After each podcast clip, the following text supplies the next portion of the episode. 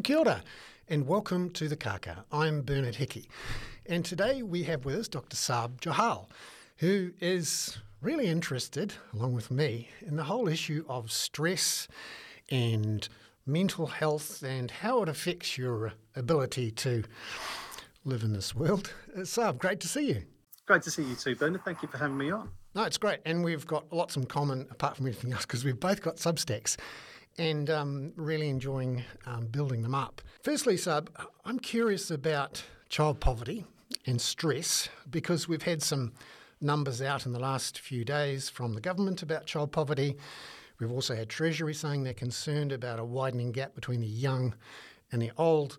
And I wondered from your point of view how financial, social, housing, health, obviously in these times of COVID, how stress in those areas can turn into a feedback loop for child poverty.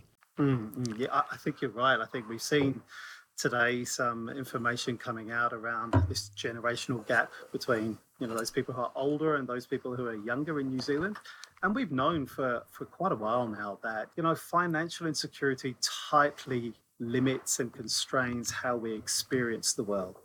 If we think about, you know, even the report back in 2017 from the Child Poverty Action Group, over one in four children in New Zealand living in relative poverty. And it's not just us. There's there's lots of countries where this is going on. And the thing about financial insecurity is that not only does it change how we experience the world, but then it also starts to limit the trajectories of life that then become available to us in the future what we experience as a child in terms of financial insecurity has repercussions for us as adults. One of the myths around this is that this is about personal responsibility mm. or having the energy or resourcefulness to do something, to choose to do something about your situation. And I think what's clear now is that many of these choices are just not available for us to make.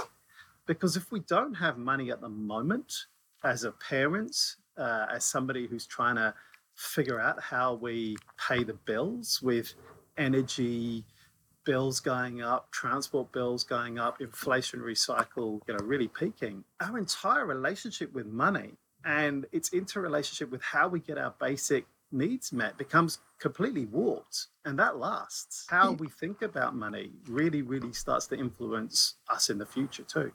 Could you talk us through the science of stress and decision making and how it, it accumulates over time and starts to affect the way that you not just see the world, but make decisions. Well, if we think about it from a, a point of view of how much resource that you have consumed by living with scarcity, then it's quite clear that scarcity consumes your mental bandwidth. There's a, an article that came out from Princeton University recently indicating that it seems to crash your IQ by about 13 points. And that's roughly equivalent to trying to think after being forced to stay up all night without sleep. That's how powerful the impact is. Now imagine that, not just one day, but day in, day out. So you can see that from a learning point of view, just being at school and trying to concentrate and focus is really going to start to impact your learning outcomes because you're just not able to process that information because you're constantly tired. Now, if you think about how money then also impacts upon our dignity, you know, how it is that we're able to be in the world. You know, if you don't have shoes that fit, if you have leaky shoes, or perhaps you don't have shoes at all, if you can't put food on the table such that you're hungry. So you're not only living in scarcity, but you're also hungry, which then also impacts your mental bandwidth. Then these are all things that not only affect your neurological capacity to be able to learn, but also your dignity and, and being around others who don't have to live in those circumstances. But also, if you're congregating and you're living in neighborhoods where this is the norm and this is how you do life, you know, the luxury of being able to think about wide ranging life issues or pleasurable pastimes, these are just not available to you uh, if you're feeling and living with financial instability. Well, one of the things that I um, have learnt to think about as a financial journalist is the idea of having uh, a balance sheet, if you like, having reserves upon which you can call. Now, a lot of people have some drama in their lives, maybe a relationship breakup or perhaps a, a health episode where they, their income may take a hit or there's some extra costs. And often, uh, for those people who own homes or maybe have a bit of cash in the bank, they can use those reserves, if you like, those actual financial reserves, or in many cases, the reserves of their families around them. And uh, you often hear this from people in Treasury, actually. They talk about resilience, building resilient communities, which can deal with shocks. Could you talk us through how, when you're depleted in your financial reserves, but also your your mental reserves, maybe you don't have the family supports around you or the stability around you to deal with these shocks, how how those things accumulate together and can turn into a feedback loop. Yeah, absolutely. I think what you've nailed here is that really can cascade in its effects. So if we think about, you know, as you say, this resilience, perhaps you've got a comfortable buffer of cash reserves, you've got savings, or you've got a stable income. So you know that you've got money coming in so that you can deal with your outgoings, or you've got people who you can rely upon, like family or friends, to help you out when things get tough. Or, like you say, you've got assets that you can draw upon. You know, you can perhaps remortgage your house or think about selling some of the things that you own in order to get that cash flow. All of these things add to that resilience. But what we're seeing now is that constant financial insecurity means that people have a really low level of resilience in terms of being able to think about withstanding some of these stresses as they come and go. Being financially stable or being able to draw from these assets or your savings enables you not only to live in the here and now pleasurably, or at least not under stress, but it enables you to strategically and creatively think. Now, all of these things, all of these abilities of strategic thinking, creative thinking, being able to play with your children, you know, all of these, you know, being able to be in the here and now to be able to do that. Money helps you to be able to do that because when you're under constant stress, you think of the world as a completely threatening place. So you're really in survival mode where you're focused upon fighting, fleeing, or freezing. People become really paralyzed in these situations. So this is where choice is not really something that is an option for people. They're just fighting to survive. And when you're in this perpetual state of apprehension where you see threat everywhere because money's not coming in and your outgoings are continuing or increasing, food prices, or you found yourself in an overcrowded home perhaps because you've had to move out, you've had to move in back in with your parents, for example, or in shared housing.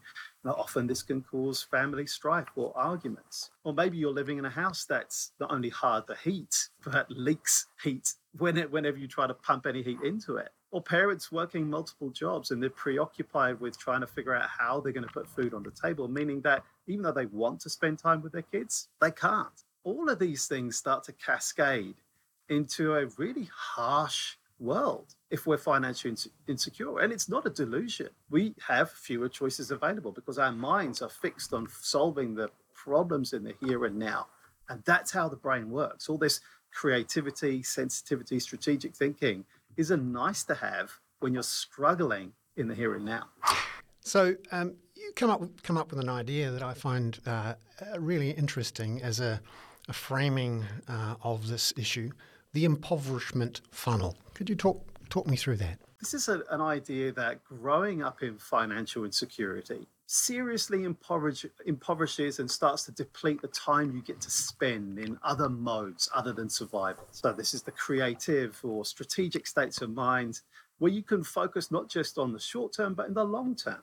Right. So, rather than growing up in an environment of trying to manage the here and now and trying to solve these problems and all the social stigma and lack of dignity that comes from that, you get to take part in a normal life in society like others around you do. You don't get left behind by friends who carry on doing what normal people do. And instead, we we may become isolated. We become more alone. We feel more stress because all of these experiences that money unlocks for us then start to disappear. And so you end up in this funnel where all these experiences of trying to make ends meet and then all the social experiences that are withdrawn from us, you funnel further and further down. And the circles become tighter and tighter and more and more isolated as you go down. Absolutely. And I think that the issue then becomes you know these people are not seeing a way out of their situation and if we if we start to accept that financial insecurity is a key factor in setting people down this impoverishment funnel then i think there are some clear questions about what it is that we should do so looking at it from a um, a brutally financial point of view again i come i come at these things from p&l's and balance sheets and also having followed how treasury um, thinks about these things and ultimately it is Treasury's view of the financial state of the government which often decides whether or not policies are pursued. We have the example in December 2020 where the Social Development Minister uh, proposed a $50 a week increase in benefits, and Treasury said that the government and therefore the, the country couldn't afford it. But I'm curious about how these sorts of financial, housing, uh, social, educational stresses, particularly during COVID, when there's been plenty of these shocks come from all directions, how that plays out over the long term with these sorts of feedback loops in terms of potential, to be brutally honest, liabilities in terms of social spending, justice spending, education spending, lost productivity, uh, aside, of course, from the from the sheer and quite unmeasurable issues around feelings of well-being, um, and not that, not just that, we've also got the health costs. So I wonder whether, in uh, uh, saving money in the short term, whether we are building up in our balance sheet a big liability in the long term that underestimates the power of these feedback loops.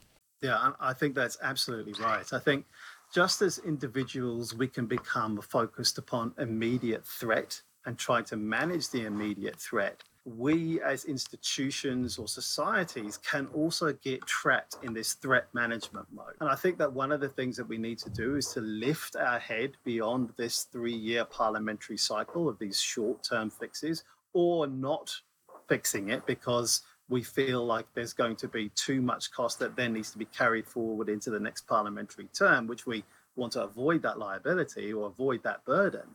I think we need to be thinking much more strategically and creatively for the long term because the threats are that these impoverishment funnels are already intergenerational and they become locked in in ways that become much more difficult to intervene on later on. Unless we deal with the inability of people to make their basic needs through adequate income and services, then these will cascade forward and get locked into increased health service use, social service use, all of the things that we're trying to save money on. We're dooming people to choices, in inverted commas, that they have no control over.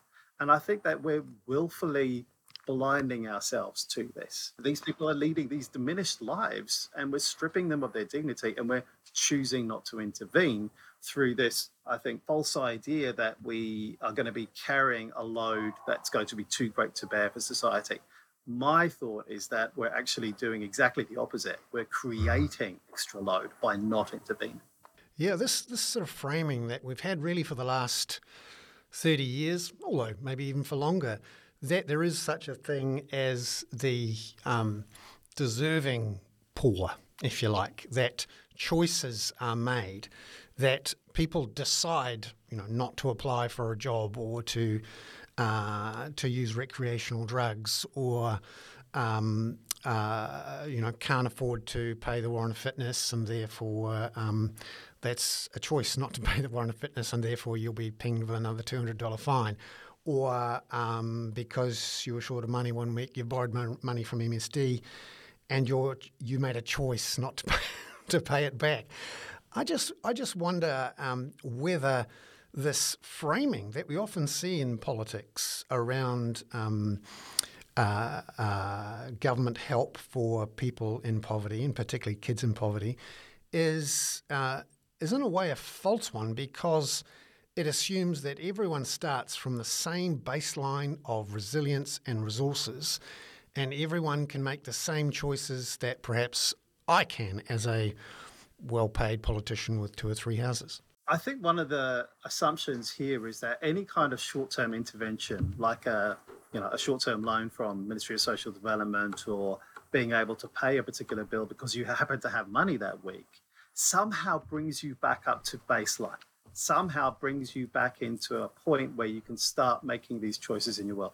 And I think this really severely underestimates the amount of insecurity that people are living with. It doesn't bring them back to baseline it was a momentary blip where they're able to pay that particular bill or meet that particular demand, but they're still financially insecure in the greater scheme of things. Not just that, but on a day to day basis. It's just one thing has been ticked off that they're able to do. So I think that we're vastly underestimating the impact that this is having on people's lives. They're still in threat management mode. They're still trying to manage the here and now. They're not able to take strategic long term plans because that's just not how the brain works. And I think that there's another piece of work that needs to be done is as we start to lift people out of this basic fundamental absolute poverty that has become entrenched, then I think there's a whole skills based uh, set of interventions that need to be brought in because there may be generations of children and adults who are living in the same area who have no skills around trying to figure out what are the options available to me now that I'm not in this situation? What what is my span of control? Where will my wings lead me to? Because at the moment, everybody is walking around with clipped wings and we're expecting them to fly. Yeah. And the last two years have been a particularly um, stressful time for a lot of people. But obviously, when you don't have a lot of um, resources in uh, social terms or in uh, financial terms, or maybe you've got particular housing stress. We've now got more than 25,000 uh, people uh, designated to be homeless and in need of homes. We've got uh, 5,000 kids living in motels. And this is not just in New Zealand, but all around the world. I wonder if there are some natural experiments in a way that have been carried out over the last two years where some countries have paid large amounts of just straight old cash to people, everyone, just across the board, sprayed, everyone gets the same amount, and uh, particularly in that low to middle income groups. Whereas in New Zealand, there is still very much a focus uh, on targeted spending, on um, uh, making sure that it, all of the, the taxpayer money goes to only those who deserve it and have made the right choices. I wonder what you're seeing in terms of the research around um, poverty levels, uh, health, these sorts of things after the um, various different responses to COVID that we've seen around the world. I don't think we've had long enough yet to see mm. how this is this is played out. We we are certainly starting to see warning signs that mental health problems are starting to rise, but I think it's complex around where this is coming from. And part of it is around fear of the virus. Part of it is, is around the secondary impacts of some of the policies that we've had in place, rightly put in place to protect us from the worst impacts of the virus itself, but then have secondary impacts upon people's incomes, people's businesses. But I think the interesting thing here is when you are choosing to intervene, then at what level are we intervening? Are we intervening in a way such that we are expecting any kind of financial stimulus to trickle down somehow to the people who need it? It will somehow filter through. Or are we making choices around who is deserving and who is undeserving? Or are we putting money in the back pockets of people who already have assets or resilience and such that this money doesn't actually make it into the economy, it actually makes it into savings and it doesn't actually stimulate or change people's lives or their lived experience. So I think we need to get much more thoughtful around how we actually intervene and where we can make the biggest changes for those people who are most in need but then I also think we need to really think about not just dealing with those people who are in the most abject of circumstances, but we have a massive problem of working poor, not just in New Zealand, but around the world, where we have people who are living from hand to, hand to mouth in the gig economy or where their working conditions have been eroded such to the point where they have no financial, financial security that they can count on, which perhaps they used to be able to do. I think really it's the working poor that we need to be thinking about. And we do have, you know, systems like working for families that are designed to tackle things like this, but that hasn't been looked at for quite a long time. It's interesting to see the likes of um, uh, the uh, Child Poverty Action Group and others calling for uh, significant increases in working for families, also changes to the clawback uh, thresholds, which haven't been adjusted for inflation and also uh, applying the wage indexation to working for families uh, payments, which in a good way have been applied now to uh, to benefits, um, sickness and unemployment benefits to match the superannuation benefits that have been in place for for decades. Uh, but it's interesting, $5.2 billion was the cost estimated by the Welfare Experts Advisory Group to increase plain old cash incomes for uh, families uh, immediately um, when the report came out in 2019. And uh, the most recent estimate, given the increases in costs, is that for some families, they still need to see an increase of over $300 a week to get to the point where you could say they have an adequate income uh, to, to begin to do things like save a little bit or have some uh, resilience there. And one of the things i am I'm, I'm keen to explore with policymakers, politicians, is to what extent they are estimating the long term liabilities that they can quantify, if you like, in the, the P&L, the budget.